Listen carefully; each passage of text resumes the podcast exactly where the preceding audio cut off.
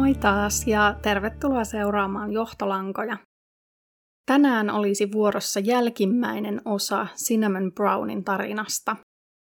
Mulla on todella paljon asiaa kerrottavana ja infoa tulee tässä osassa niin kuin todella paljon, joten mennään suoraan tämän tapauksen pariin. Suosittelen ehdottomasti, että kuuntelet ennen tätä jaksoa tuon viime viikolla julkaistun ekan osan, mutta jos oot sen kuunnellut ja se ei ole enää ihan tuoreena mielessä, niin ei hätää. Tässä aluksi kerrotaan vähän, että mitä tuossa aiemmassa osassa oikein tapahtui ja keitä tyyppejä tähän tapaukseen oikein liittyi. Sisältövaroituksena, että ekan osan tavoin tämäkin tulee sisältämään mainintoja itsemurhasta sekä lasten ja alaikäisten nuorten seksuaalisesta hyväksikäytöstä ja groomingista. Jos nämä aiemmat tapahtumat on sulla hyvässä muistissa, tai vaikka kuuntelet nämä kaksi jaksoa putkeen, niin voit nyt ohittaa tämän kertauksen skippaamalla eteenpäin reilut pari minuuttia.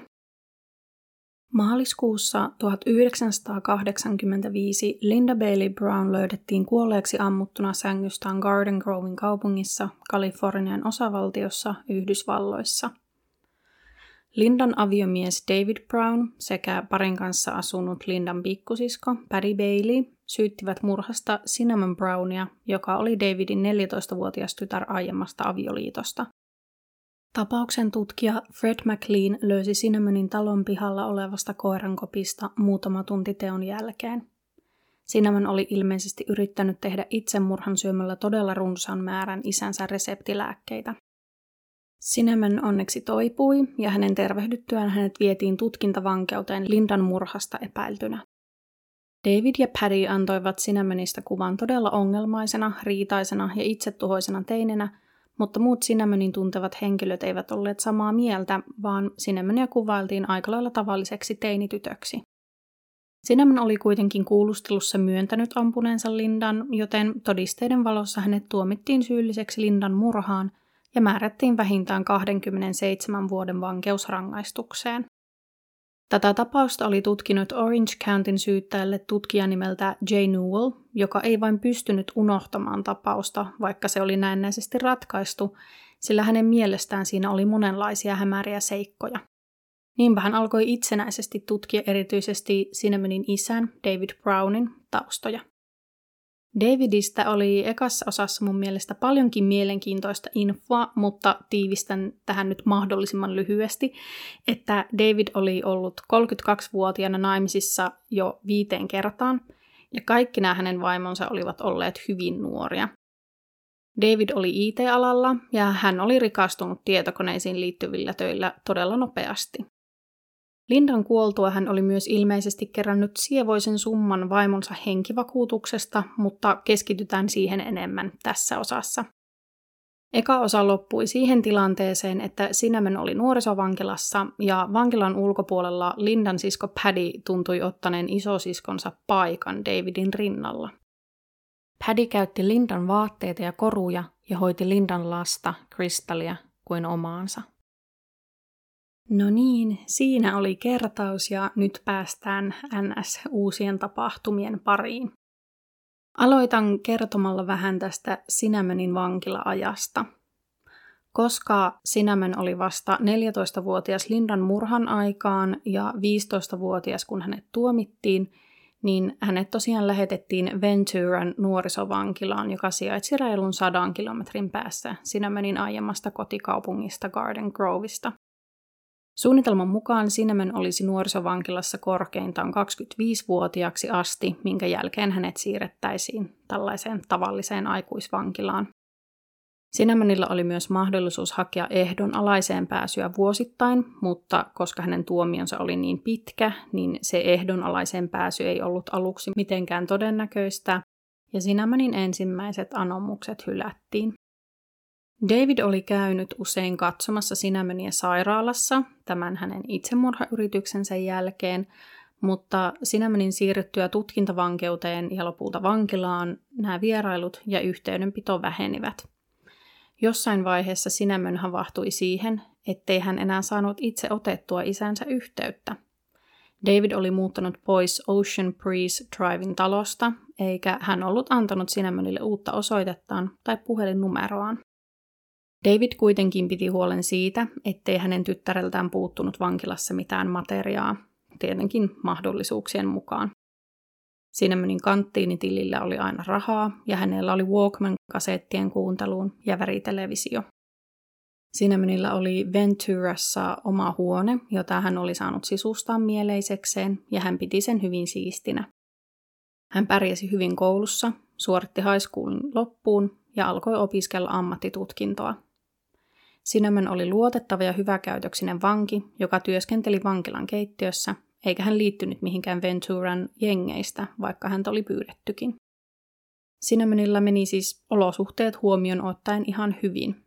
Valitettavasti hän vain viettäisi merkittävän osan nuoruudestaan vankilan seinien sisällä, ja hän kieltäytyi edelleen puhumasta kenellekään siitä, mitä todella oli tapahtunut vuonna 1985. Aikaa kului, ja tähän samaan aikaan Jay Newell jatkoi David Brownin puuhien tutkimista. Hän oli myös saanut apua tutkimuksiinsa Fred McLeaniltä, eli siltä murhatutkijalta, joka aikanaan määrättiin Orange Countyn poliisista tutkimaan tätä Lindan murhaa. Käydään vähän läpi, että mitä nämä kaksi miestä oikein sai selville. David oli tosiaan oikeudenkäynnin jälkeen muuttanut aika nopeasti pois siitä talosta, jossa Linda oli kuollut, mutta tästä nyt häntä ei voi tietenkään mitenkään syyttää.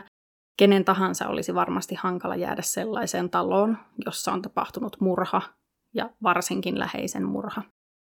Tämä Ocean Breeze Drivella sijaitseva talo olikin alkanut mennä nopeasti aika huonoon kuntoon, sillä Linda oli ollut se, joka oli siitä pitänyt huolta. Paikat menivät sotkuun ja viherkasvit kuolivat sekä sisällä että ulkona. David kertoi kaikille, kuinka Lindan kuolema oli musertanut hänet täysin ja vienyt pohjan koko hänen elämältään.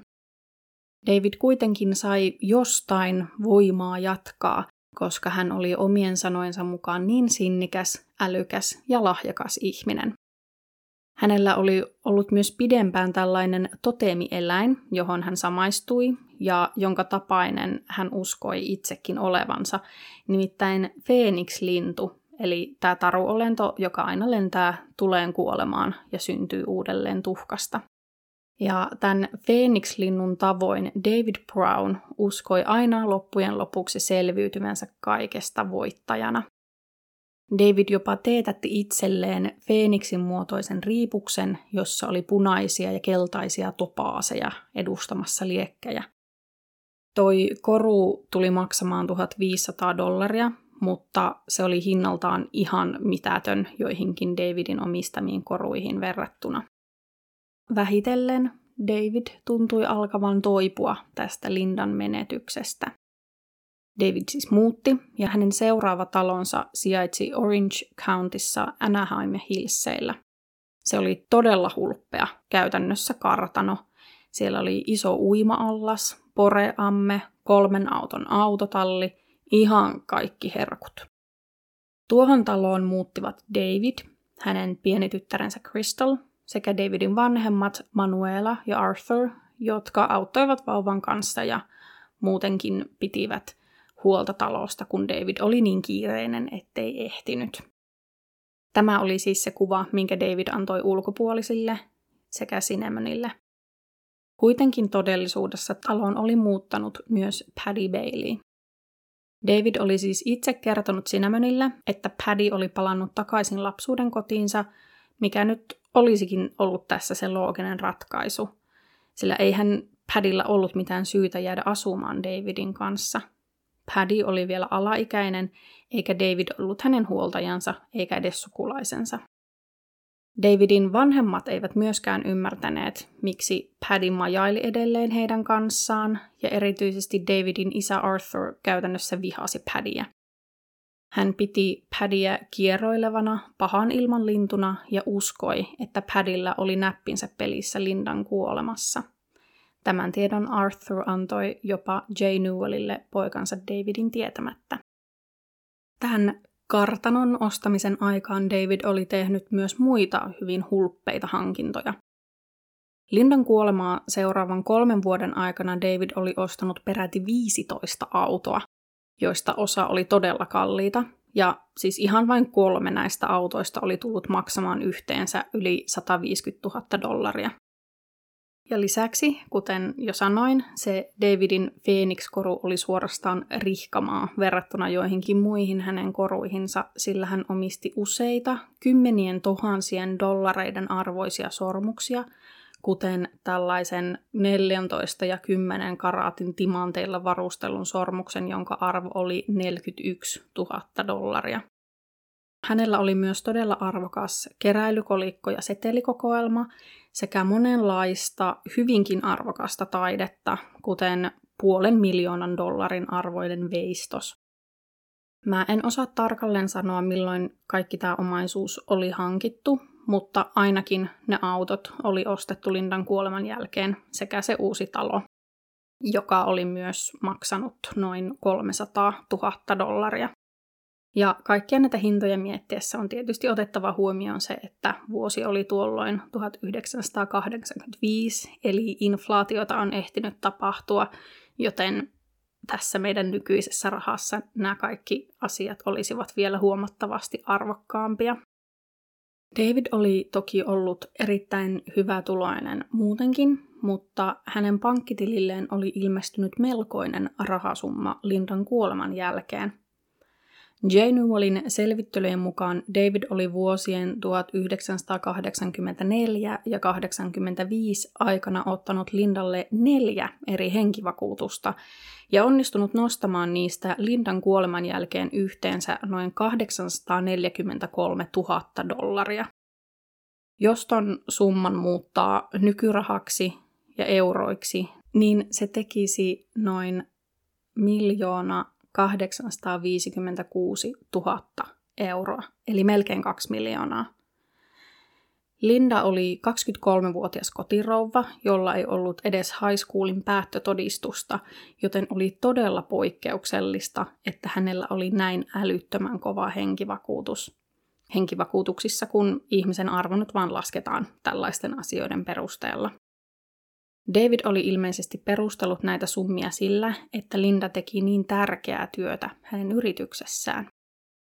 Oli myös aika mielenkiintoista, että myös Padilla, Cinnamonilla ja Crystalilla oli henkivakuutukset, mutta Davidillä ei, vaikka hän oli tämän perheen elättäjä.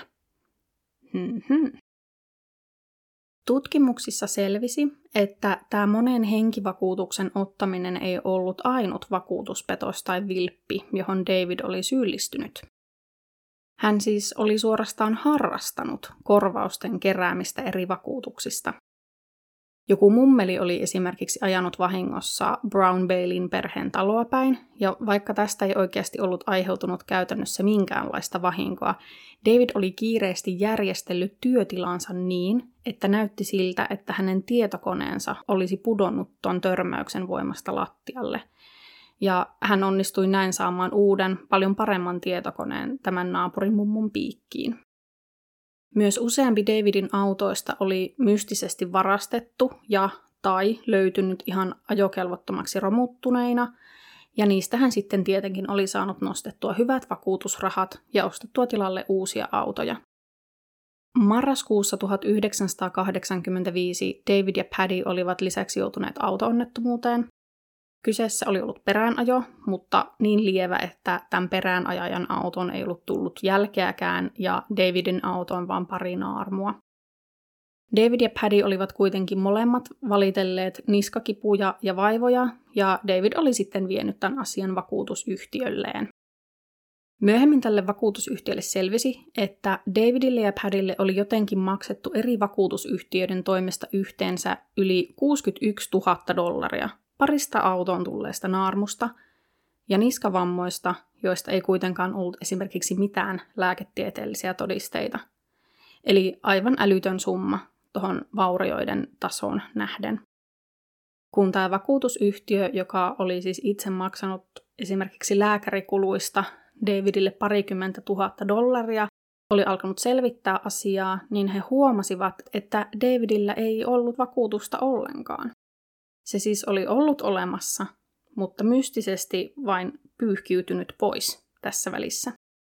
Sanottiin, että ainoastaan taitava tietokoneiden käyttäjä ja hakkeri olisi onnistunut murtautumaan järjestelmään ja muuttamaan niitä vakuutustietoja. Taas sanon vaan, että hmm. David siis eli hyvin yltäkylläistä ja materialistista elämää Cinnamonin ollessa vankilassa. Ja hän oli myös mennyt Padin kanssa salaa naimisiin heti, kun Paddy oli täyttänyt 18 vuotta. Näin ollen Padista tuli Davidin vaimo numero kuusi. Ja kun mä ekaan kerran luin, että David oli ollut kuusi kertaa naimisissa, niin mulle tuli aivan saman tien mieleen Henry kahdeksas, eli Henry VIII. Paljon en muista historian tunneilta välttämättä, mutta Henrik kahdeksas ja hänen kuusi avioliittoaan sekä teloittamansa vaimot on kyllä jääneet mieleen. Ja tämän jakson loppuun mennessähän se nyt sitten selviää, että oliko tämä osuva vertaus. David ja Paddy olivat vihkiytyneet Las Vegasissa ja paikalla oli ollut myös heidän ystäväpariskuntansa, joka oli myös mennyt naimisiin. Ja nämä kaksi ihmistä olivat ainoat, jotka tiesivät Padin ja Davidin avioliitosta. Padille toi Davidin aviovaimona oleminen oli unelmien täyttymys, mutta David oli sanonut hänelle, ettei siitä saisi koskaan kertoa kellekään. Kukaan ei edes tiennyt, että David ja Paddy olivat yhdessä, koska David tietenkin tiesi, että se näyttäisi todella pahalta ulospäin ja hän halusi ylläpitää tätä surevan leskimiehen imagoaan. David kielsi koko ton avioliiton todella pitkään, vaikka siitä luonnollisesti oli vihkitodistus todisteena. Pariskunnalla oli myös avioehto, jonka mukaan David saisi käytännössä kaiken ja Paddy ei saisi mitään, mutta David silti jaksoi selitellä, että ei se ole mikään oikea avioliitto, että hän vaan Paddyn mieliksi sanoi niin. Seuraavaksi Paddy tuli raskaaksi, ja vaikka David halusi, että hän tekisi abortin, Paddy synnytti pariskunnan tyttären Heatherin vuonna 1987. David kuitenkin kieltäytyi tunnustamasta Heatheria lapsekseen, ja niinpä Paddy joutui valehtelemaan kaikille, että Heatherin isä oli joku mies nimeltä Doug. Kukaan ei tätä Dougia tietenkään ollut koskaan nähnyt, sillä häntä ei ollut olemassakaan. Näitä ja muita asioita siis nousi esiin noissa J. Newellin ja Fred McLeanin tekemissä tutkimuksissa – he tekivät näitä tutkimuksia hyvin epävirallisesti, sillä virallisestihan Lindan murhatapaus oli saatu päätökseen. Newell ja McLean olisivat halunneet haastatella Cinnamonia, mutta koska Cinnamon oli alaikäinen, kaikki tällaiset asiat olivat David Brownin päätettävissä. Oli siis selvää, ettei lupaamoiseen heruisi, eivätkä Newell ja McLean myöskään halunneet, että David saisi selville, kuinka paljon he asiaa tutkivat. Davidille oli tosi tärkeää säilyttää yksityisyys ja hän kieltäytyi aina kaikista haastatteluista. Tutkijoiden täytyi siis vain odottaa, ja he odottivatkin siihen saakka, kunnes Cinnamon Brown täytti 18 vuotta ja pystyi itse päättämään omista asioistaan laillisesti. Newell oli lähettänyt Cinnamonille omat yhteystietonsa sekä kuvia, jotka todistivat, kuinka hulppea elämää hänen isänsä eli Padin kanssa – Hyvin pian sen jälkeen, kun Cinnamon oli täyttänyt 18 vuotta, Jay Newell sai Cinnamonilta puhelun. Tuon puhelun aikana Cinnamon kertoi, että David ja Paddy olivat juonitelleet Lindan murhan ja yrittäneet saada Cinnamonia suunnitelmaan mukaan. Tämä oli se käänne, jota Newell oli odottanut vuosikausia. Cinnamon oli valmis kertomaan oman näkökulmansa. Niinpä Newellin täytyi hakea lupaa avata Lindan murhatapauksen tutkinta uudelleen – ja etsiä syyttäjä, joka ottaisi tapauksen hoitaakseen. Syyttäjä nimeltä Jeff Robinson suostui ottamaan keissin ja murhatutkinta päätettiin avata uudelleen. Tämä tarkoitti sitä, että elokuussa 1988 Newell ja McLean saivat mennä Venturan nuorisovankilan kuulemaan, mitä Sinnemanilla oli sanottavanaan. Newellin kuvauksen mukaan Sinneman oli aikuistunut kuluneen kolmen vuoden aikana paljon – Lapsen pyöröys ja pelokkuus oli poissa ja tilalle oli tullut nuori kaunis nainen. Cinnamon oli hyvin huoliteltu ja käyttäytyi asiallisesti, melkein kuin olisi tullut työhaastatteluun. Mä näin yhden haastattelupätkän, jonka Cinnamon oli antanut 20-vuotiaana, ja hän puhui siinäkin sellaisella hyvin rauhallisella ja vähän lapsenomaisella äänellä, ja hänellä oli todella kauniit ja pitkät vaaleat hiukset, siis tosi hienot. Oli vähän ehkä viitteitä siitä, että vankilassa oloaika olisi hidastanut Sinämenin henkistä kasvua, mitä en todellakaan ihmettele, sillä hän oli viettänyt niin merkityksellisiä ikävuosia vankilan seinien sisällä.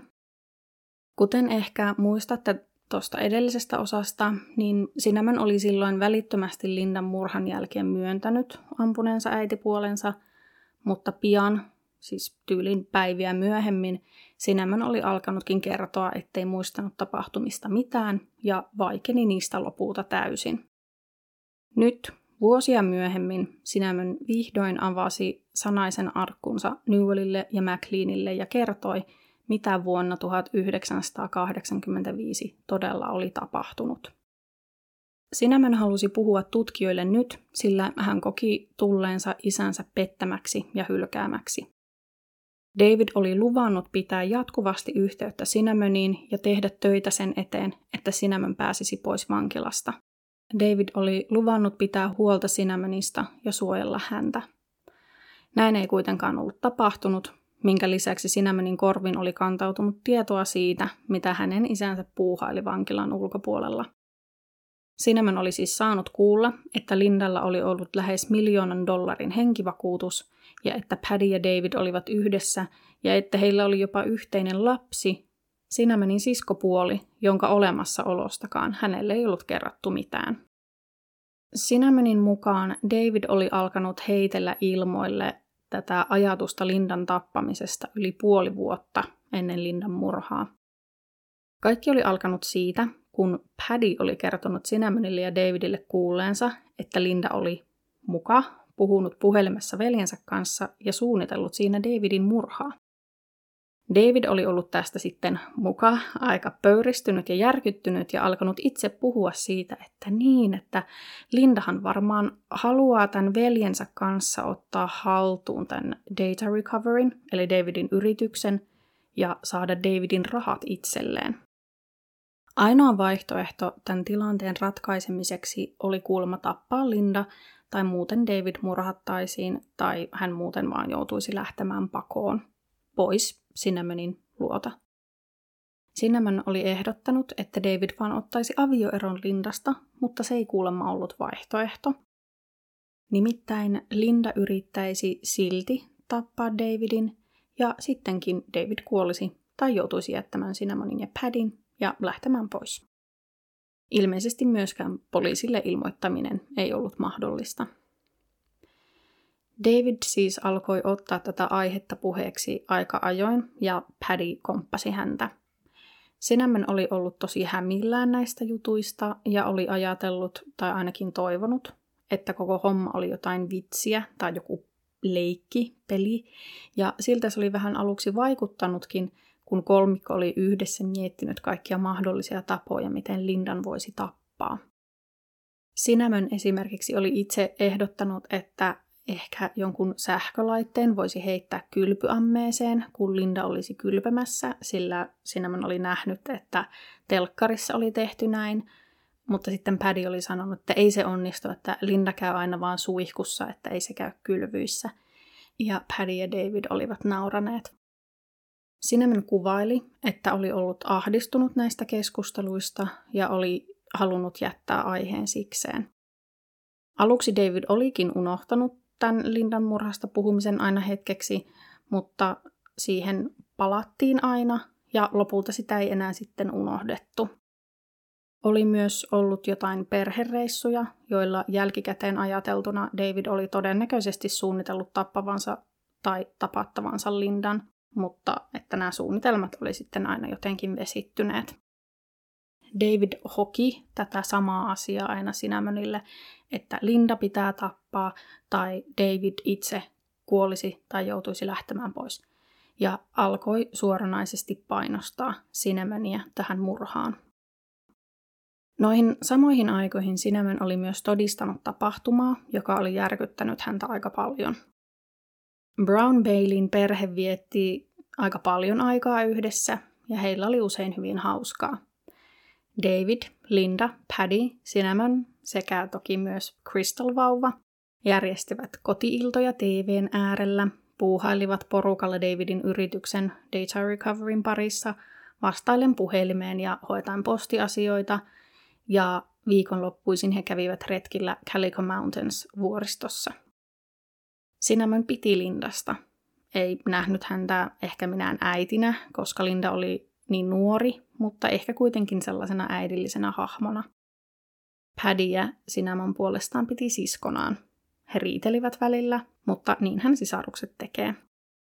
Tammikuussa 1985, eli paria kuukautta ennen Lindan murhaa, koko perhe oli lähtenyt ostoksille, mutta Linda oli jäänyt autoon kaupan pihalle vaihtamaan Crystalin vaippaa. Sinämän oli kierrellyt kaupassa yksinään, sillä hän oli halunnut ostaa jonkun tietyn kaseetin musiikkiosastolta. Sen jälkeen hän oli lähtenyt etsimään Davidia ja Paddyä ja yllättänyt heidät kaupan nurkasta suutelemasta. Ja siis ihan kunnolla suutelemasta. Kyseessä ei ollut mikään isä-tytär poskipusu. David oli vakuutellut Sinämönille, että se pussailu ei tarkoittanut mitään ja että se oli ollut vahinko. En tiedä miten. Ja että Sinämön ei saisi kertoa kellekään siitä, mitä näki. Eikä Sinämön kertonutkaan, sillä hän oli pelännyt isäänsä. Tämä tapaus oli samaan aikaan hämmentänyt Sinämöniä, sillä hän oli hyvin nuori ja ehkä jopa vähän ikäistään naivimpi, mutta samaan aikaan se oli käynyt järkeen. Paddy oli aina saanut tahtonsa läpi Davidin kanssa. Sinämön hän oli jopa joutunut pihalle asuntovaunuun asumaan, koska Paddy ei halunnut jakaa huonetta Sinämenin kanssa talon sisällä. Maaliskuussa tämä Lindan tappaminen oli ollut jo jatkuvasti esillä ja toistuvasti asiasta jauhamalla David sai vähitellen Sinämöniä aivopestyä suhtautumaan tähän tekoon melkein arkisesti. Sinämön siis tavallaan turtui koko asialle. Siitä tuli melkein just semmoinen arkinen juttu, eikä murha enää vaikuttanut niin isolta ja kamalalta teolta kuin aluksi, ja kuten se ihmiselle yleensä vaikuttaisi. Tällä murhalla oli myös Davidin mukaan kauhea kiire, ja aina hän sanoi sitä, että Linda pitäisi tappaa mahdollisimman pian. Heti, heti oikeastaan olisi pitänyt tappaa jo. Sinämän oli kysynyt Davidiltä, että miksi David ei itse voinut tappaa Lindaa, ja David oli vastannut, että hänellä ei riittänyt kantti siihen. Sinämän kertoi Newellille ja McLeanille, että maaliskuun 18. päivänä David oli taas puhunut siitä, että Lindan pitää kuolla, ja nämä kaikki samat jutut, mitä hän koko ajan toisteli. Ja sitten 19. päivän vastaisena yönä Cinnamon ja Paddy olivat olleet nukkumassa, kun David oli tullut herättämään heidät ja sanonut, että sen pitää tapahtua nyt. David oli aiemmin käskenyt Cinnamonia laatimaan itsemurhaviestin ja sanomaan siinä jotain tyyliin, että en tarkoittanut tehdä sitä. Ja Cinnamon oli sitten tosiaan kirjoittanut vaaleanpunaiselle pahville lyhyen viestinsä. David oli jopa käskenyt etukäteen harjoitella tätä viestiä ja oli polttanut tai muuten tuhonnut ne kirjoitukset, jotka eivät olleet häntä tyydyttäneet. Kun David oli varmistanut, että Sinämönillä oli mukanaan tämä viesti, niin hän oli käskenyt Sinämöniä nielemään suuret määrät reseptilääkkeitä, jotta näyttäisi siltä, että Sinämön olisi yrittänyt tappaa itsensä. Muistetaan tässä välissä, että Sinämön oli jäänyt henkiin ainoastaan siksi, että oli oksentanut, ja David oli varmasti tiennyt, kuinka vahvoja nämä lääkkeet oli, koska ne olivat hänen omia reseptilääkkeitään. Ei siis tiedetä, oliko hän oikeasti halunnut, että Sinämön kuolisi tuona yönä. David oli sitten sammuttanut talon hälytysjärjestelmän ja poistunut itse muualle hankkiakseen alivin, ja Sinämön oli mennyt koiran koppiin. Sieltä hän oli sitten kuullut, kuinka Paddy oli ampunut kolme laukausta talon sisällä – Sinämönin nielmät lääkkeet olivat kuitenkin alkaneet vaikuttaa, joten hänen muistikuvansa eivät olleet kovin selkeitä. Seuraavat muistikuvat hänellä olikin sitten jo sairaalasta, jolloin Sinämön oli myöntänyt ampuneensa Lindan. Davidin mukaan Sinämönen oli pitänyt ottaa teosta vastuu, koska hän oli kaikista nuorin ja ei saisi edes varmaan mitään kummoista rangaistusta. David siis uskotteli, että Cinnamon joutuisi ehkä tyyliin käymään psykologilla säännöllisesti, eikä välttämättä saisi ollenkaan vankeusrangaistusta. Niinpä Cinnamon sitten myönsi tämän rikoksen, ja koska asiasta puhuminen olisi voinut monimutkaistaa tilannetta, niin David oli pian neuvonut Cinnamonia vaikenemaan asiasta täysin. Newell ja McLean olivat totta kai järkyttyneitä tästä kertomuksesta. He eivät kuitenkaan olleet varmoja, uskoivatko sitä sataprosenttisesti, ja halusivat selvitellä tilannetta lisää.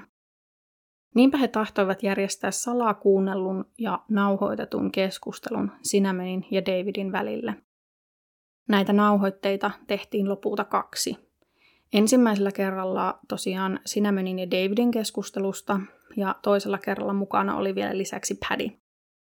Nämä nauhoitettiin Venturan vankilassa, kun David ja seuraavalla kerralla David ja Paddy tulivat vierailulle. Koska mulla on vielä paljon muutakin kerrottavaa tästä tapauksesta, niin mä en keskity kuvailemaan kauhean yksityiskohtaisesti näitä äänitteitä, mutta niistä kyllä löytyy paljon infoa esimerkiksi Anne Rulin If You Really Loved Me teoksesta. Kun David vieraili Sinamanin luona, hän oli selkeästi hermostunut Sinamanin kyselyistä. Cinnamon siis tietenkin yritti saada nauhalle jotain raskauttavaa todistusaineistoa. David ei kuitenkaan myöntänyt mitään suoraan. Cinnamon kyseli siitä, miksi Lindan oli pitänyt kuolla, ja David selitti jotain, että Linda oli ollut pahasti huumeriippuvainen ja yrittänyt varastaa sen Davidin yrityksen, ja nämä oli valheita. David myös kertasi tarinaa, jonka oli antanut Lindan ja Cinnamonin väleistä ennen oikeudenkäyntiä ja jonka hän halusi Cinnamonin tarvittaessa toistavan. Eli että heidän välillään oli ollut riitaa ja että Linda oli heittänyt Cinnamonin ulos talosta ja hän asui siksi siellä asuntovaunussa. Mutta tämäkin hän oli valhe, sillä Lindan ja Cinnamonin välit olivat todellisuudessa olleet hyvät. Cinnamon hiillosti isänsä siitä, kuinka tämä oli luvannut hoitaa Cinnamonin ulos vankilasta mahdollisimman pian, ja David rauhoitteli, että Paddy oli luvannut ottaa syyt rikoksesta niskoilleen, ja että Paddy voisi tulla vankilaan Cinnamonin tilalle, koska näinhän asiat toimii, että voidaan vaan vaihdella ihmisiä vankilasta sisään ja ulos. David lupasi tulla pian uudelleen käymään Padin kanssa, jotta he pystyisivät pohtimaan tätä asiaa lisää. Kun David ja Paddy sitten tulivat uudelle vierailulle, he olivat kokeneet täydellisen muistin menetyksen.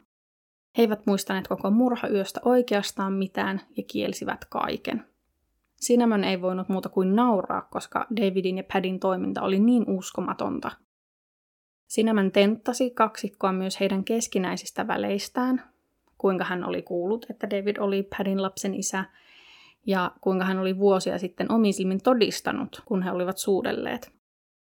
David kuitenkin vakuutti, että hän rakasti Paddyä kuin tytärtä, mihin Sinämön sitten heitti, että no eikö se heidän suutelunsa ollut sitten melkeinpä insestiä. David Brownin vastaus tähän oli aivan uskomaton. Hän nimittäin sanoi, että no jotkut isät tekee niin tyttäriensä kanssa ja että on itse asiassa hyvin yleistä, että isät jopa harrastavat seksiä tyttäriensä kanssa. Mä en tajua, mitä tuon ihmisen päässä oikein on liikkunut, mutta veikkaan, että David vaan puhui ihan mitä sylki suuhun toi, jotta hän pääsisi jotenkin pois pälkähästä, koska eihän tossa nyt ole vaan mitään järkeä eikä totuuden häivää. David myös kielsi täysin käyttäneensä Lindan henkivakuutuksesta saamian rahoja mihinkään.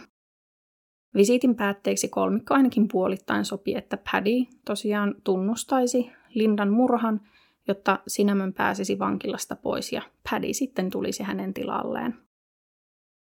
Näiden nauhoitteiden, Sinämenin lausuntojen ja kaiken muun vuosien aikana kerätyn todistusaineiston avulla Davidista ja Padista pystyttiin viimein antamaan pidätysmääräykset syyskuussa 1988 ja heidät myös pidätettiin välittömästi epäiltyinä Linda Bailey Brownin murhasta. David oli siis tuolloin 35-vuotias ja Paddy 20-vuotias. David vietiin ensimmäisenä kuulusteluun ja häntä pyydettiin ihan omin sanoin kertomaan murhayön tapahtumista, ja David sitten aloitti tämän kertomuksen kuvailemalla pitkään ja yksityiskohtaisesti hänen ja Lindan seksielämää. Newell ja McLean miettivät jälleen kerran mielessään, että hitto mikä tyyppi. Eivät nyt varmaan kirjaimellisesti, mutta kuitenkin jotain sinne päin. Mutta vain kuuntelivat Davidin kertomuksia ja antoivat hänen puhua.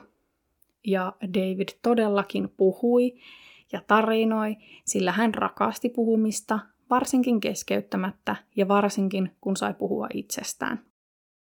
David puhui niin paljon, että tutkijat saivat hädin tuskin sanan sanottua väliin, ja siitä David sai tunnetta siitä, että hänellä oli tuossa tilanteessa ohjat käsissään ja hän oli niskan päällä.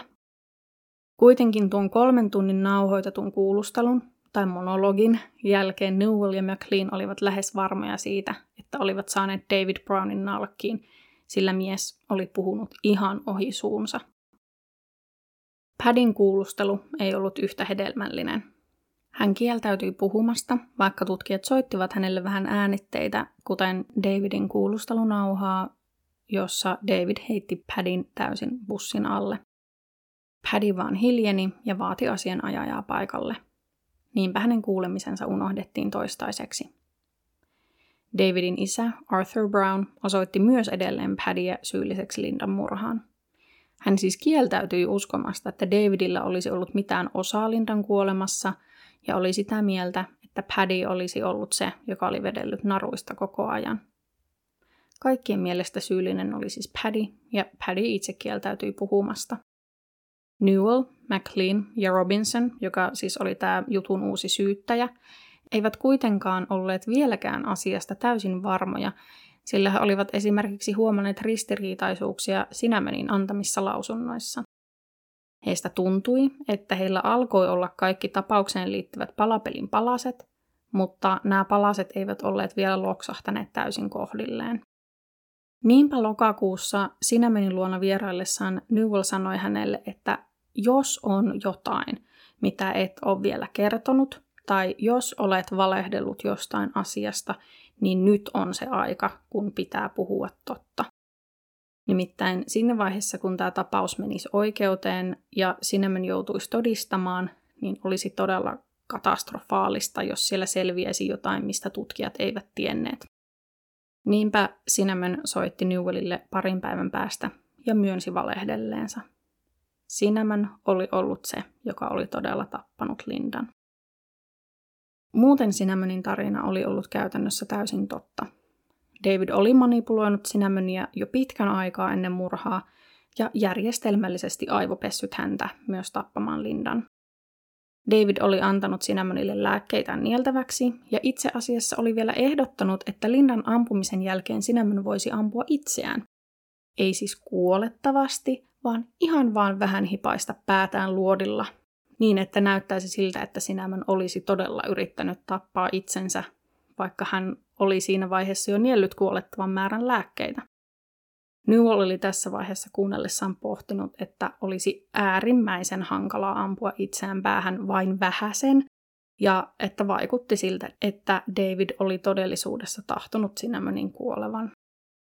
Tämän jälkeen Paddy oli sitten antanut murhaaseen Sinämönille, Ase oli käärittynä tyynyn sisälle, ehkä yrityksenä vaimentaa sen ääntä.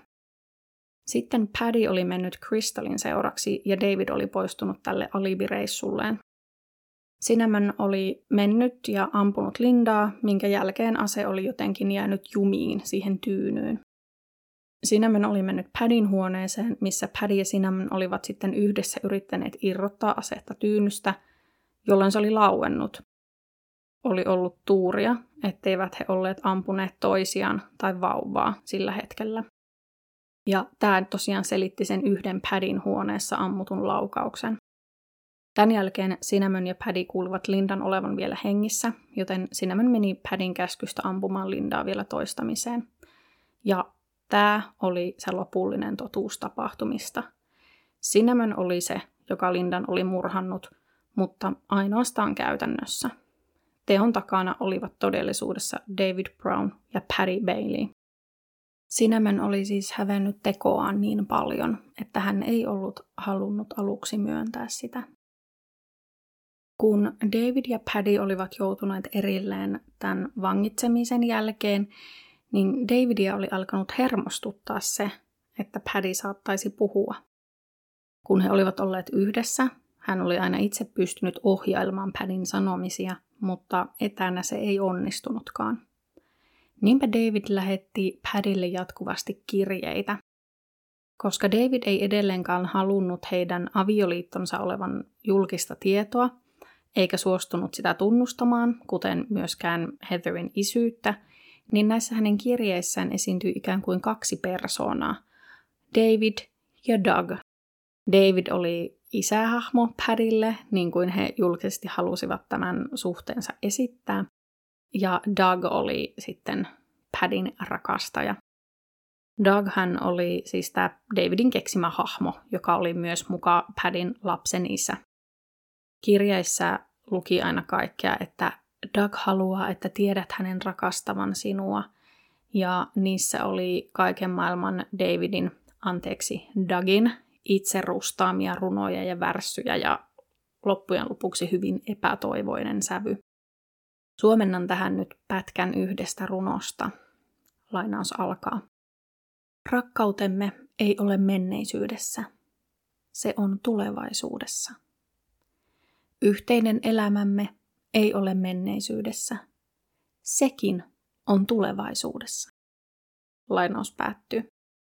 En toki haluaisi tuomita toisen taiteellisia tuotoksia, ja taidehan nyt on aina hyvin subjektiivista, mutta en Davidille nyt ehkä runoilijan ura olisi tuon perusteella voinut suostella.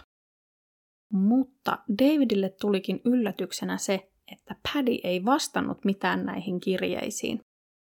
David tiesi, että ne menivät perille, mutta luritukset eivät tuntuneet tehoavan. Davidia alkoi hermostuttaa lisää, ja niinpä hän lisäsi painetta ja kirjoitti, kuinka hänen terveydentilansa oli heikentynyt ja hän saattaisi kuolla pian. Hän myös vihjaili, että tappaisi itsensä pian ja kirjoitti jotain, että pian minä sitten pilven päältä teitä rakkaitani katselen.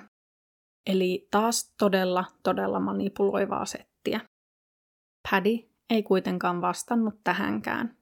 Marraskuussa 1988 Paddy Baleyn mitta oli nimittäin viimein tullut täyteen, sillä kaikki Davidin valheet ja kaksinaamaisuudet olivat paljastuneet hänelle ja hän oli vihdoin päättänyt kertoa tutkijoille kaiken omasta näkökulmastaan. Paddy oli tosiaan tavannut David Brownin ensimmäisen kerran ollessaan reilusti alle 10-vuotias. Tuolloin David oli ekan kerran iskenyt silmänsä Bailin perheen vanhempiin tyttöihin ja alkanut auttaa perhettä taloudellisesti. Paddy oli aina ihaillut Davidia ja ajatellut häntä isähahmona siihen saakka, kunnes oli ollut noin 11-vuotias. Tuolloin David oli alkanut lähestyä Paddyä eri tavalla. David oli valitellut hänelle, kuinka Linda oli aina pahalla tuulella ja lupailut Padille, että menisin jonain päivänä hänen kanssaan naimisiin. Paddy oli ollut tästä todella mielissään. Pian tuon jälkeen Paddy oli painut lapsuuden kodissaan kokemansa seksuaalista hyväksikäyttöä ja muuttanut Davidin ja Lindan luo. Tuolloin Paddy oli valitettavasti joutunut lähes välittömästi Davidin seksuaalisen hyväksikäytön uhriksi. David manipuloi ja gruumasi Padin ajattelemaan, että heidän tekemänsä asiat olivat hyväksyttäviä ja että ne auttoivat Paddyä kasvamaan aikuiseksi naiseksi. Noin 15-vuotiaana Paddy muisteli olleensa jo ihan täysimittaisessa seksisuhteessa Davidin kanssa Lindan selän takana, ja Paddy koki, että tämä oli tapahtunut hänen omasta tahdostaan, mutta tietenkään alaikäinen ei voi suostumustaan tällaisille asioille antaa. David oli manipuloinut Padin myös osallistumaan Lindan murhaan. Paddy kertoi rakastaneensa siskoaan, mutta rakastaneensa Davidia enemmän, joten oli suostunut. Paddy myös himoitsi Davidin tavoin materiaa ja yltäkylläistä elämää, ja se oli sellainen asia, joka oli muutoin Padin ulottumattomissa, ja ainoastaan David pystyi hänelle sellaista tarjoamaan. Varmasti siis olisi voinut käydä niin, että jos Paddy olisi kieltäytynyt tanssimasta Davidin pillin mukaan, niin hänet olisi palautettu lapsuuden kotiinsa ja siellä vallitseviin huonoihin oloihin. David myös esitti tämän asian Padille niin, että Linda uhkasi heidän täydellistä onneaan ja mikään ei voisi olla hyvin ennen kuin Linda olisi kuollut. Niinpä Paddy oli Davidin mieliksi miettinyt lukemattomia eri tapoja, joilla Linda voitaisiin murhata. David oli yrittänyt saada Padin ampumaan Lindan eräänä yönä, ihan siis tuonut Padille aseen ja pyytänyt tai käskenyt mennä ampumaan Lindan saman tien. Paddy oli kieltäytynyt ja sanonut, ettei pystyisi itse tappamaan Lindaa, jolloin David oli sitten vähitellen siirtynyt siihen suunnitelmaan, että Cinnamon olisi se, joka Lindan tappaisi. Ja David oli sitten alkanut manipuloida Cinnamonia murhatyöhön Padin avustuksella. Murhan jälkeen Padin oli täytynyt kompata Davidia kaikessa, mitä David sanoi, mutta sitten kun alkoi vaikuttaa siltä, että jutusta tulisi tosi vakava ja Cinnamonia uhkasi todella pitkä tuomio, niin Padin täytyi oikeudessa vähän niin kuin pehmitellä näitä aiempia sanomisiaan ja sanoa, että ei hän ollutkaan varma, oliko Cinnamon syypää. Lindan kuoleman jälkeen oli hetken vaikuttanut siltä, että se Padin täydellinen elämä Davidin kanssa pääsisi alkamaan. David ei kuitenkaan ollut sitten suostunut julkistamaan suhdettaan Paddyin ja avioliitto oli solmittu salassa. David ei myöskään ollut halunnut tunnustaa parin tytärtä, Heatheria omakseen, mikä oli tietenkin masentanut Paddyä todella paljon. Nämä kaikki teot olivat jatkuvasti kalvaneet Padin mieltä ja hän oli muutenkin ollut todella masentunut Lindan kuoleman jälkeen ja yrittänyt itsemurhaa yhteensä kolme kertaa, viimeisimmän kerran ollessaan vankilassa. Paddy myönsi myös oikeudessa syyllisyytensä ja osallisuutensa Lindan murhaan, ja kesäkuussa 1989 hänet tuomittiin vankeuteen ja lähetettiin samaan nuorisovankilaan kuin Cinnamon. Myös Paddy sai tuomion nuorena henkilönä tehdystä murhasta, sillä hän oli tekoaikaan ollut 17-vuotias. Padin odotettiin vapautuvan noin 25-vuotiaana. Keskustellaan tässä välissä vähän David Brownista. Mä en sinänsä haluaisi antaa tälle uskomattoman selkärangattomalle kökkäreille yhtään aikaa, mutta mä en voi kiistää sitä, etteikö David olisi psykologiselta kannalta hyvin mielenkiintoinen tapaus – ja hän on valitettavasti myös tässä keississä todella olennaisessa osassa.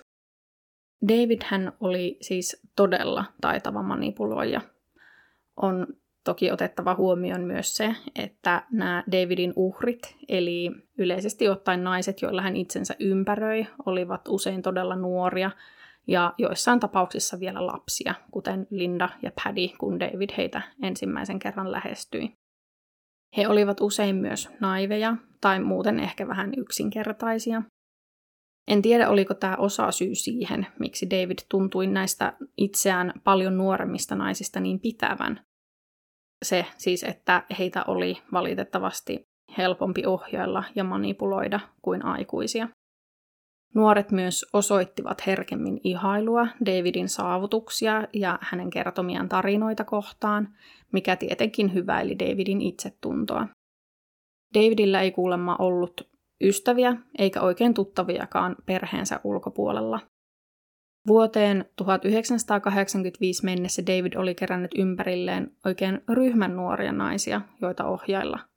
Linnan, Padin ja Cinnamonin, ja hän ei myöskään tahtonut heidän oikein sosialisoivan kodin ja perheen ulkopuolella ja rajoitti heidän elämäänsä todella paljon korostaen samalla perheen merkitystä. Tämä Brown Baileyn perhe oli siis toiminut melkein kuin joku kultti, jonka johtaja David oli.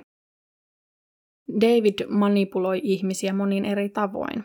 Kuten on jo kertonut, niin hän oletettavasti hyvin usein liioitteli terveydentilansa huonoutta ja kertoi usein naisille, että hän kuolisi pian ja silloin hän sitten sai sympatiaa osakseen ja nämä hänen rakastuneet naiset pelkäämään hänen menettämistään. Ainakin Cinnamoni ja Paddy ja David manipuloi myös ikään kuin kiristämällä rakkaudella. Yrittäessään saada heitä tappamaan Lindan hän sanoi ihan jatkuvasti jotain tyyliin, jos rakastat minua, niin teet tämän. Tai jos sä oikeasti rakastaisit mua, niin sä et edes epäröisi tehdä tätä. Ja niin edelleen. Tästä tuli näille tytöille tietenkin syyllinen olo, ja koska he rakastivat Davidia, niin he halusivat miellyttää häntä. Tietenkin David oli myös itse kasvattanut Sinämenin vauvasta asti rakastamaan ja suorastaan jumaloimaan itseään, jolloin Sinämenin pelko siitä, että hänen isänsä lähtisi pois tavalla tai toisella, oli musertava. David selkeästi myös nautti siitä, että sai ihmiset tanssimaan pillinsä mukaan.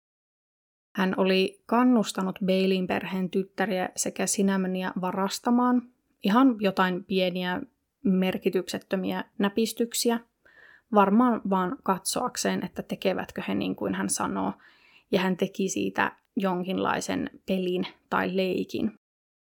Tietenkin tuo toiminta saattoi myös olla jotain pitkän tähtäimen aivopesua, missä hämärrettiin oikean ja väärän rajaa. Jos varastamisesta tulee hauska leikki, niin ehkä sitten jatkossa kynnys vakavempiinkin rikoksiin pienenee. David sai toki vankilassa kuulla, että Paddy oli kertonut kaiken, ja hän sitten koki tulleensa todella petetyksi. Vankilassa David oli ystävystynyt Richard Steinhardt-nimisen vangin kanssa, jolle hän sitten esitti pikuehdotuksen. Hän toivoi, että Steinhardt, joka pian vapautuisi vankilasta, auttaisi myös Davidin ulos vankilasta, maksua vastaan tietenkin. Tämä suunnitelma kehittyi lopulta aika monivaiheiseksi. Ensin David halusi Steinhardtin polttavan Davidin asuntoauton ja talon vakuutusrahojen saamiseksi, sen jälkeen järjestävän jonkinlaisen pakomahdollisuuden Davidille ja sen jälkeen niin sanotusti hankkiutuvan eroon useista ihmisistä. Tällä listalla oli alun perin Paddy, Jay Newell, Jeff Robinson, yksi tai kaksi Lindan ja Paddyn veljistä sekä Cinnamonin äiti Brenda ja hänen uusi aviomiehensä, koska David oli niin pikkumainen, ettei kestänyt sitä, että Brenda oli jatkanut elämäänsä uuden miehen kanssa, vaikka heidän kahden erosta oli jo kymmenen vuotta aikaa, ja David oli itse ollut useita kertoja naimisissa sen jälkeen. David oli kuitenkin niin kohtuullinen ja armollinen mies, että tälle tappolistalle jäi loppujen lopuksi vain kolme henkilöä. Petollinen vaimo Paddy sekä ilkeät ja ikävät Jay Newell ja Jeff Robinson, jotka koittivat saada Davidille vankilatuomiota, jota hän ei kokenut ansaitsevansa. David ei kuitenkaan tiennyt, että tämä hänen uusi ystävänsä ja palkkatappajansa Steinhardt oli mennyt ja puhunut poliisille tästä Davidin suunnitelmasta, ja kukaan ei tulisi kuolemaan. Steinhardt kuitenkin laitettiin mikrofonilla varustettuna puhumaan näistä suunnitelmista Davidin kanssa useaan otteeseen, jotta David saatiin nalkkiin palkkamurhien ostamisesta ja murhien suunnittelusta. Tätä huijasta vietiin jopa niin pitkälle, että Davidin veli toi tästä koko hommasta Steinhardtille ja hänen kaverilleen, joka todellisuudessa oli poliisi, ennakkomaksun. Tämä veli ei tosin tiennyt tästä mitään, vaan hän oli taas vain yksi Davidin pelinappula, joka toimi hänen puolestaan. Steinhardt soitti myöhemmin Davidille puhelun, jossa hän kertoi tappaneensa Padin, Newellin ja Robinsonin. David sanoi tähän, että mahtavaa, olet hyvä mies, ja kertoi olevansa todella tyytyväinen ja iloinen. Tuosta sai jälleen kerran huomata, kuinka täysin kertakäyttöisiä kaikki ihmiset Davidille oli. Hänen lapsensa, hänen vaimonsa, kaikki ihmiset Davidin elämässä tuntuivat olevan hänelle olemassa ainoastaan sitä varten, että hän pystyi käyttämään heitä hyväkseen niin kauan kuin halusi. Teoksessa If You Really Loved Me, Anne Rule kuvaili Davidia sosiopaatiksi, narsistiksi ja hypokondrikoksi. Mulle jäi vähän epäselvä kuva siitä, että oliko nämä ihan virallisia diagnooseja, mutta uskoisin nämä kaikki kyllä täysin tosiksi. Hypokondriahan tunnetaan myös nimellä luulosairaus, ja David jatkuvasti valitteli sitä, kuinka hänellä oli terveysongelmia, ja hän myös kertoi varmaan 20 vuoden ajan, kuinka hänellä oli syöpä. Sosiopaatti, eli epäsosiaalisesta persoonallisuushäiriöstä kärsivä henkilö, ei kykene tuntemaan oikein empatiaa, ja narsistisesta persoonallisuushäiriöstä kärsivä ihminen puolestaan esimerkiksi kokee jotenkin olevansa muita ylempänä ja tarvitsee osakseen ihailua. Nämä kaikki kuvaukset sopii Davidin ihan täydellisesti. Hän jotenkin koki olevansa tärkeämpi kuin kaikki muut ja itse asiassa tilatessaan näitä palkkamurhia hän oli sanonut, että oli arvokkaampi kuin nämä muut ihmiset, eli Paddy, Newell, Robinson ja muut, ja ajatteli, että hänen tuli päästä ulos vankilasta, koska hän ansaitsi sen. David oli siis myös täysin empatiakyvytön, ja kuten jo mainitsinkin, kaikki muut ihmiset olivat hänelle kuin käyttötavaraa, varsinkin naiset. Davidilla oli tämä hyvin nuori naisihanne ja hän vaihtoi huoletta aina nuorempaan versioon, kun koki, että edellinen kumppani alkoi ikääntyä. Ja ikääntyä tarkoittaa tässä tyyliin sitä, että täytti 20 vuotta. Paddy ja David oli kasvattanut ja groomannut itselleen täydelliseksi kumppaniksi jo lapsesta saakka – mutta Paddykin oli sitten Davidin harmiksi mennyt saamaan lapsen, jolloin hänestä oli tullut äiti ja aikuinen. Niinpä Davidilla oli itse asiassa ollut suhde perheen lastenhoitajaan siihen aikaan, kun David ja Paddy oli pidätetty. David ei olisi varmaan koskaan lopettanut, ellei häntä olisi pistetty vankilaan. Davidin oikeudenkäyntiprosessi oli pitkä ja päätös sille saatiin vasta kesäkuussa 1990. Davidin motiiveina Lindan murhaan pidettiin ahneutta, sillä hän oli halunnut rahat Lindan runsaista henkivakuutuksista sekä himoa, sillä hän halusi olla Padin kanssa, koska oli jo menettänyt seksuaalisen kiinnostuksensa Lindaa kohtaan. David itse vannoi syyttömyyttään ja syytti tapahtumista käytännössä kaikkia muita kuin itseään. Cinnamon ja Paddy olivat luonnollisesti syyttäjän tähtitodistajat oikeudessa, kuten myös tämä Richard Steinhardt, jonka David oli palkannut tappamaan porukkaa. Koska Paddy ja Cinnamon olivat jo todistettavasti valehdelleet aiemmin, he eivät olleet mitään kaikista luotettavimpia todistajia, mutta valamiehistö uskoi Richard Steinhardtin lausunnon täysin, minkä lisäksi kaikki nauhoitteet Davidin sanomisista tarjoilivat varsin raskauttavaa todistusaineistoa. Valamiehistö totesi David Arnold Brownin syylliseksi Lindan murhaan ja myöhemmin sekä Paddin, Jay Newellin että Jeff Robinsonin murhien suunnitteluun. Mun mielestä oli mielenkiintoista, mitä tuomari sanoi Davidille tuon murhatuomion asettamisen yhteydessä. Suomennan nyt siis siitä pätkän tähän. Lainaus alkaa. Herra Brown, te olette pelottava ihminen. Olen jopa vähän huolissani omasta turvallisuudestani. Te ette näytä Charlie Mansonilta. Hän näyttää hullulta, mutta te näytätte tervejärkisemmältä kuin oma puolustusasianajajanne. Mutta katsokaa nyt, mitä te teitte vankilasta käsi. Katsokaa, mitä te teitte omille lapsillenne, omalle kälyllenne.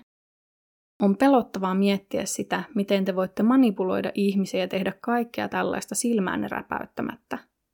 Edes Charlie Manson ei hyväksi käyttänyt omaa perhettään. Te olette mestarimanipuloija. Mielestäni tämän tapauksen olosuhteet ovat uskomattomat. Vaikutatte miellyttävältä ihmiseltä, mutta olitte kuitenkin täysin välinpitämätön tytärtänne, kälyänne ja vaimoanne kohtaan. Jos Sinämän olisi kuollut, te olisitte selvinneet tästä kuin koiraveräjästä. Herra Brown, te saatte Charlie Mansonin näyttämään pikkutekijältä. Lainaus päättyy. Syyskuussa 1990 David tuomittiin teoistaan elinkautiseen vankeusrangaistukseen ilman mahdollisuutta hakea ehdonalaiseen. Sinäministä ja Padista ei ole kovin paljon tietoa tämän tapauksen jälkeen, sillä he ovat ymmärrettävästi halunneet elää hyvin yksityistä elämää. Sinämenin mukaan Paddy olisi jo heidän vankila-aikoinaan halunnut korjata välejä. Hehän olivat siis molemmat Venturan vankilassa, mutta eri osastoilla, mutta Cinnamon ei ollut halunnut. Siitä ei ole tietoa, ovatko välit korjaantuneet koskaan. Cinnamon vapautettiin ehdonalaiseen vuonna 1992. Cinnamon oli pitänyt säännöllisesti yhteyttä hänen tapaustaan selvittäneisiin miehiin, eli Fred McLeaniin, Jeff Robinsoniin ja erityisesti Jay Newelliin, joka jopa esitteli Sinamanin tulevalle aviomiehelleen Sinamanin vapauduttua. Sinamän tosiaan meni tämän miehen kanssa naimisiin ja he saivat poikalapsen. Valitettavasti luin, että tämä mies olisi myöhemmin kuollut, mutta Sinamon oli ilmeisesti mennyt myöhemmin vielä uusiin naimisiin ja saanut tyttären. Cinnamon työskenteli ainakin Anne Rulin tietojen mukaan matkailualalla ja asui edelleen Orange Countyssa. Paddy Bailey oli puolestaan päässyt ehdonalaiseen vuonna 1993. Hän oli vaihtanut nimensä, mennyt naimisiin, joidenkin tietojen mukaan vanginvartijan kanssa, ja saanut tyttärensä Heatherin huoltajuuden takaisin. Paddy oli myös myöhemmin saanut kaksospojat miehensä kanssa. Sekä Cinnamon että Paddy onnistuvat siis ainakin jotenkuten palaamaan normaalin elämään, mikä on todella mukavaa kuulla. Mä löysin tätä tapausta tutkiessani Davidin ja Lindan tyttären Crystalin YouTube-kanavan. Siellä hän on kertonut omasta elämästään ja lapsuudestaan. Davidin vanhemmat, eli Arthur ja Manuela, kasvattivat Crystalin ja he salasivat tämän koko keissin Crystalilta. Hänelle oli kerrottu, että Linda oli kuollut autoonnettomuudessa ja sitten myöhemmin tarina oli muuttunut niin, että isovanhemmat olivat syyttäneet Lindan kuolemasta Sinämöniä ja että David oli vain lavastettu syylliseksi ja oli sen takia vankilassa. Crystal oli kuitenkin itse sitten vähän vanhempana löytänyt Anne Rulin kirjan ja muuta materiaalia tästä tapauksesta. Varmaan ihan kamalaa saada tuolla tavalla totuus selville. Crystal on kertomansa mukaan tavannut Padin ja heillä on vissiin jonkinlaista yhteydenpitoa välillä. Cinnamon ja Crystal ei ole koskaan tavannut lukuun ottamatta Arthurin ja Manuelan hautajaisia. Crystal ei koskaan myöskään tavannut Davidia, vaan oli ainoastaan satunnaisesti puhunut puhelimessa hänen kanssaan. Crystal on luonut Facebookiin äitinsä muistoa kunnioittavan sivun nimeltä Linda Marie Brown Memorial Page, jonne hän on julkaissut esimerkiksi kuvia Lindasta. Mua harmittaa, että Lindasta ei ole loppujen lopuksi kauheasti tietoa. Hän vaikutti kuvausten perusteella kuitenkin hyvin kiltiltä ihmiseltä ja sellaiselta, josta kellään ei ollut pahaa sanottavaa. Linda oli todella nuori, mutta hyvin äidillinen ja valmis toimimaan äitihahmona oman lapsensa lisäksi siskolleen sekä Sinämönille, vaikka ei ollut heitä paljoakaan vanhempi. Hänelle olisi tuskin kukaan muu halunnut pahaa kuin ahne, pelkurimainen David. David Brown vakuutti aina syyttömyyttään ja varmasti jatkoi näitä selittelyjään ja manipulointiaan siihen saakka, kunnes kuoli vankilassa vuonna 2014. Kuolin syyksi ilmoitettiin luonnolliset syyt, joten ehkä nämä Davidin sairaudet olivat sitten vihdoin saaneet hänestä otteen. David oli kuollessaan 61-vuotias. Huh, hei, ja siinä taisi nyt olla kaikki, mitä mulla oli tästä keissistä sanottavana. Sanottavaa ja materiaalia oli niin paljon, että täytyy vaan toivoa, että mä muistin kertoa kaiken, mitä mä halusin. Tämä on edelleen todella mielenkiintoinen keissi ja, ja ei tätä varmaan uskoisi edes todeksi, jos ei tietäisi, että tämä on totista totta. Kiitos, että kuuntelit tämän jakson ja Cinnamonin tarinan. Kertokaa ihmeessä, että mitä mieltä te olitte tästä tapauksesta. Yhteyttä voi ottaa sähköpostitse osoitteilla johtolankojapodcast.gmail.com tai Instagramissa, josta podin löytää at johtolankojapodcast. Sieltä löytyy kuvia tähänkin tapaukseen liittyen. Mutta nyt ensi kertaan. Moi moi!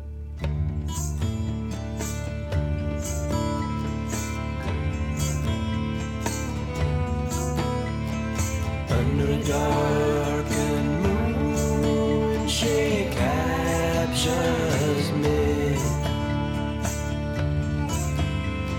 She has arrived too soon,